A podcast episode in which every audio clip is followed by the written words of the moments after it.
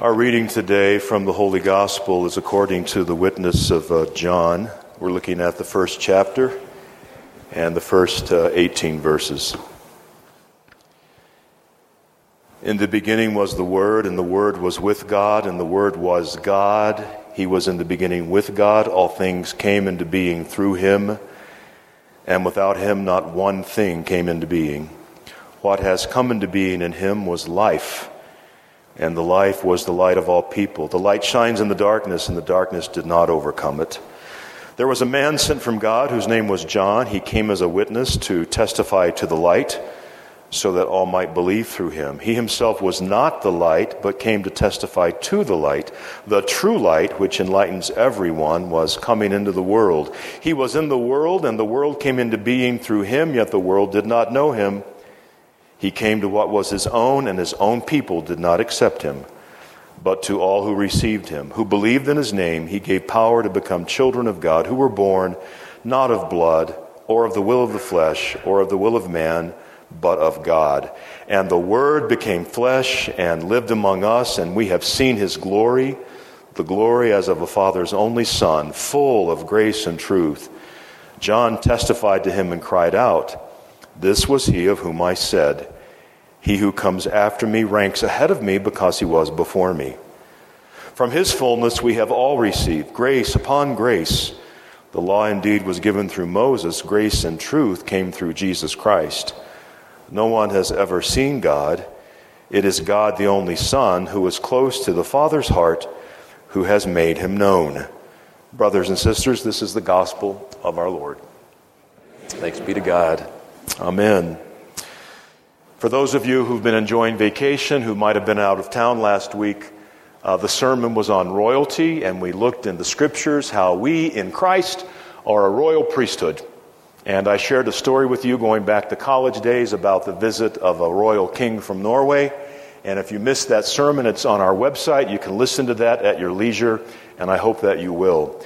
Uh, I don't know what's going on with me right now, but as I'm meditating on these texts, um, the Lord's making me nostalgic. Last week I went back to college, and this week, as I'm looking at the text, especially uh, Ephesians, I was drawn to something that happened when I was 15 years of age. That was the summer of 1973.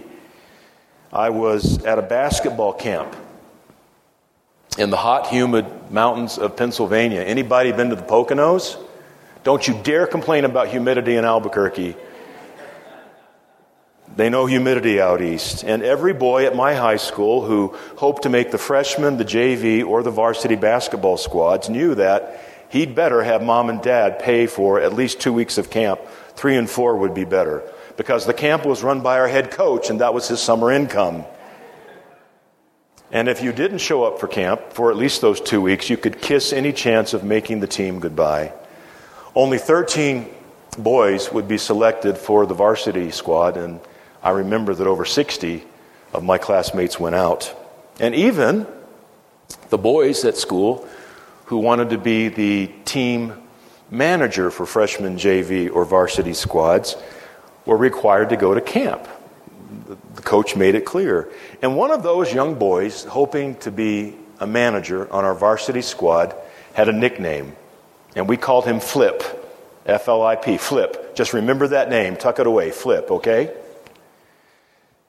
At camp, it wasn't like beast barracks, but we had to get up very early before the sun was up, and we'd stagger into the dining hall and inhale our breakfast before the sun came up. And then it was time to go and run up and down and up and down and up and down the mountains of the Poconos. And we wore these old school cloth vests that just rubbed your skin raw. And these vests, by the way, had these wonderful little pockets where you could put in sandbags that weighed like two, three, four, and five pounds. And the bigger you were, the more sandbags the coach expected you to wear.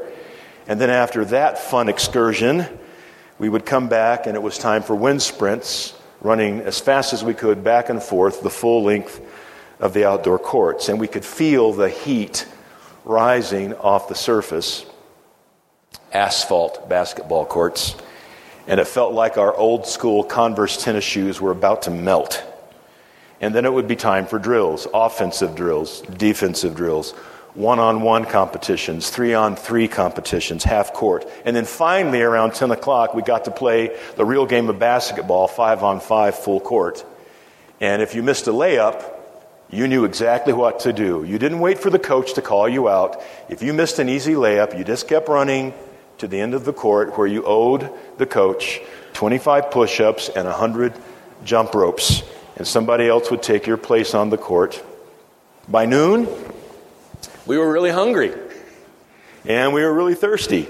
And we would devour our chow in the dining hall and drink as much water as we could. And then we would dash back outside up this one hill where there was, thanks be to God, an outdoor swimming pool where we could just cool off for about 15 minutes before afternoon drills and training commenced. Remember Flip?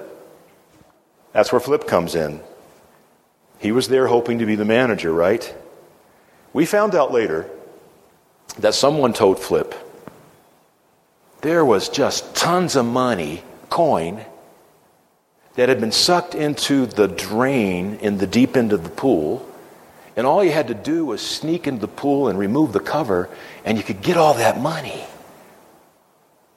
As we started making our way up the hill to the pool, we noticed a pair of tennis shoes on the edge, but we didn't see anybody splashing in the water.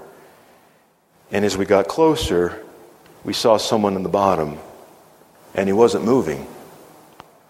So we all took turns jumping in, fully clothed, dozens of boys, trying to rescue who was ever down there, and it was Flip. He was unconscious, and his arm was stuck in that drain all the way up to the elbow. The force of the pump system had just sucked it in. And none of us knew how long he'd been down there. Minutes seemed like hours as we took turns going down one at a time. We couldn't get that arm removed. And then finally, some of us said, Why don't three of us try at the same time? And we, we stood on the bottom of the pool and uh, got that arm out and then brought his body up to the edge of the pool. And then we took turns administering CPR and mouth to mouth until finally some color returned to Flip's skin. He was so purple. And then he started coughing and moaning and screaming. And remember, these were the days before cell phones, so finally someone had the presence of mind to run down to the far end of the basketball camp, go in the, ch- the camp office, and call 911. Finally, we could hear the siren of the ambulance off in the distance. We had to carry Flip down because there were no roads to get that ambulance up to the top side and we watched Flip loaded into that old school ambulance on the gurney. And when it was out of sight and we're all just standing there, uh, the coaches said, Look, just go to your cabins. Just go to your cabins. Stay there till we tell you you can come out. And nobody said a word. Later that day, the assistant coaches called us out of our cabins and we assembled in mass over 250 boys uh, for the announcement about Flip. He was alive, he was in a coma, he was in critical condition, and our head coach was at the hospital waiting for Flip's parents to drive all the way up from Fairfax, Virginia, where we lived and went to school. I got to tell you, the rest of that week at camp was a strange and sad experience. They officially closed the pool. None of us were allowed to get near it. And when um, our time at camp ended, we got on buses to take us back home to Fairfax. We heard that Flip was still unconscious in the hospital in the town of uh, Stroudsburg, Pennsylvania. And now I'm glad to tell you that the story has a happy ending. After several weeks in intensive care, Flip uh, improved and he was finally released. And uh, his recovery was nothing short of miraculous. He was there when school started in September. And I don't know if um, he earned it, but the coaching staff decided to make him one of our uh, team managers on the varsity squad when season got underway. And that skip on the far right side in the white shirt, that's the young boy who almost died in the pool. And when our team, that won district, and went to regionals and qualified for state and got beaten the first round. Uh, when we had our spring honors award, um, Flip was called up to say a few words. And this is what I remember. I just want to thank all you guys for saving my life at camp. I know what I did was stupid when I got my hand stuck. I just want to say thanks to everyone who jumped in to save me. The doctors told me I was as good as dead, but you guys saved my life.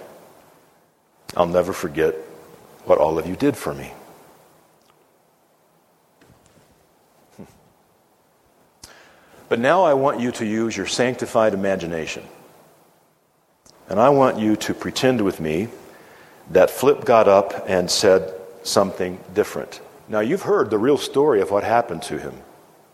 But imagine Flip saying something like this Well, I'm here today because um, I saved my own life at camp last summer. I shouldn't have removed the drain cover, but I did but by my own effort, my own determination, my own presence of mind, my own decision, I was able to rescue myself. When I was on the bottom of the pool, I decided right then and there, I better set myself free. You guys are lucky that I did that and that I became such a great manager. Otherwise, you might not have made it to regionals and states. So you can thank me now or thank me later. I was dead, but I saved my life, and I get all the credit, and you're just fortunate to be blessed by me. Now, that speech would have been ridiculous, right? That would have been nonsense. Flip did not save himself. He could not have saved himself. It was by the actions of other scared boys who did their best at CPR, and then the skilled care of the hospital staff that he was brought back to life. And any decision that Flip would have bragged about in saving himself would have been nonsense. He needed to be saved, he needed to be rescued. He needed someone else, literally, to reach down and pull him out of certain death. And he was saved. And he was uh, thankful to those who did the saving. And yet, when it comes to being saved from certain death, by God's grace and love. There are some who don't talk the way that Skip actually spoke at our awards banquet. Instead, they talk of themselves and what they did. They use the word I a lot. They point to the day that I decided to follow Jesus. They talk about my personal decision to accept Christ as if they're the ones who get all the credit for this gift. I hope you listen to Ephesians 2 today. That's not the way the Word of God describes being saved. All the glory, all the credit goes to God for the gift of His Son Jesus, who died that we might be saved from death itself. It was all done for us. We don't deserve it, we can't take credit for it. We certainly didn't make it happen. Dead people can't save themselves any more than Flip's lifeless body could get out of the deep end of the pool by itself. And make no mistake, without Jesus, the Word of God today tells us we're as good as dead. Here again, Paul's message in Ephesians. We are all dead in our sins, our trespasses. We're dead without Christ. We cannot give ourselves credit for the life that Jesus won for us on the cross. No matter how nice, how polite, how hardworking we are, how law abiding we might be, um, we're spiritually dead without Christ. And in this death, we are saved by grace. And Paul says this is not our own doing. And he makes this point not once, but twice. Grace is unearned. No one can boast about being saved.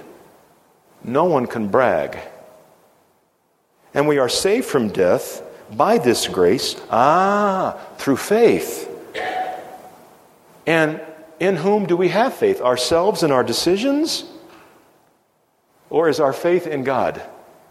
And a decision that Jesus made for us to leave the beauty and the wonder and the perfection of heaven and enter the Word made flesh, this broken, sinful world where he would go the way of the cross. We're not saved because we show up for church, because we put some money in the plate, or because we haven't committed any really bad crimes like some people we read about in the newspaper. We're all saved, sinners one and all, by grace through faith. I really do think that faith, Christian faith, is like Flip's new attitude. His new life after being saved. He knew he was a goner. He knew he was a dead boy without others to save him. And in Christ, we know that we were all goners. And our faith is in Him who took action to save us from ourselves. So, yeah, we go to church. We do share some of our wealth. We do our best to obey God's word, not in order to be saved, but because we've been saved. And this is not just a matter of semantics. On this, the gospel stands or falls. Either Jesus saves or we save ourselves. It cannot be the same way. For by grace you have been saved through faith, and this is not your own doing. It is the gift of God. Even our faith is in response to grace. Even our faith is a gift because it all originates with God's first move, God's first action, God's prior love, and His mercy and His compassion. We are saved from death and we're saved for life, for good works, our new way of being, we hear in Ephesians. Flip wasn't saved so he could go back in the next swimming pool and get himself stuck all over again. He knew what he did was wrong. He even said, I know it was stupid. But having been rescued, he wasn't going to go back to the old ways. He knew he was fortunate to be alive and that he'd been rescued from certain death. Same for us as Christians. Being saved has two levels of meaning saved from hell and damnation and death, and saved for the kingdom, for Jesus, for life. We get to do good works. We celebrate God's grace by seeking what He would have us say and do because we've been saved. Now, before anyone puts an unsigned note in my box or sends me email later today, there's absolutely, categorically nothing wrong with remembering the day, the hour, the minute, the second that you were saved. Some of you have those precious, powerful memories. There's nothing wrong with realizing that without God's grace, some of you would still be stuck in situations that were literally dead end. Many of you remember the exact moment you came alive in Christ. That's the Holy Spirit bringing you from death to life. But do you get the credit for this? Or does Jesus? Are you the hero of your story? Or is Jesus the champion of your life? Others here at Faith have known Jesus as long as they can remember. I'm in that category. I learned at an early age that Jesus is Lord of my life. I've known Jesus as long as I've known my mom and dad. I know that in that I'm blessed. He's been my hero as long as I can remember. And like me, some of you learned about Jesus in Sunday school, on your parents' laps, on your grandparents' laps, in vacation Bible school. You've known Jesus as long as you can recall and you know that he died for a sinner like you and a sinner like me. And no one has the biblical authority to tell you that your faith is invalid. God can work on us over a lifetime. God can change us in the twinkling of an eye in a moment of grace and mercy. But God gets all the glory, no matter how we're brought to faith. I had someone recently, when they found out I was a Lutheran, uh, try to save me. And um, I mean, he asked me quite angrily, you know, you, you need to decide to follow Jesus. And I said, well, I, I do that several times a day. I mean, someone's rude to me, someone's profane, someone cuts me off in traffic. I know what I want to do. Jesus, I want to follow you. And by the Spirit's power, I make a decision. I want you to think of that old hymn. Baptists sing it, Catholics sing it, Lutherans sing it, Christians sing it across denominational lines. Amazing grace, how sweet the sound that saved a wretch like me. I once was lost, but now am found, was blind, but now I see. If that great hymn reflects the gospel, well, then God gets all the glory. I didn't save myself, Jesus saved me. I was a wretch. I was lost. But Jesus left heaven to come and find me and bring me home. And I was blind to God's love. I didn't see or understand. But Jesus opened my eyes. And now I see. In the name of the Father, and of the Son, and of the Holy Spirit. Amen.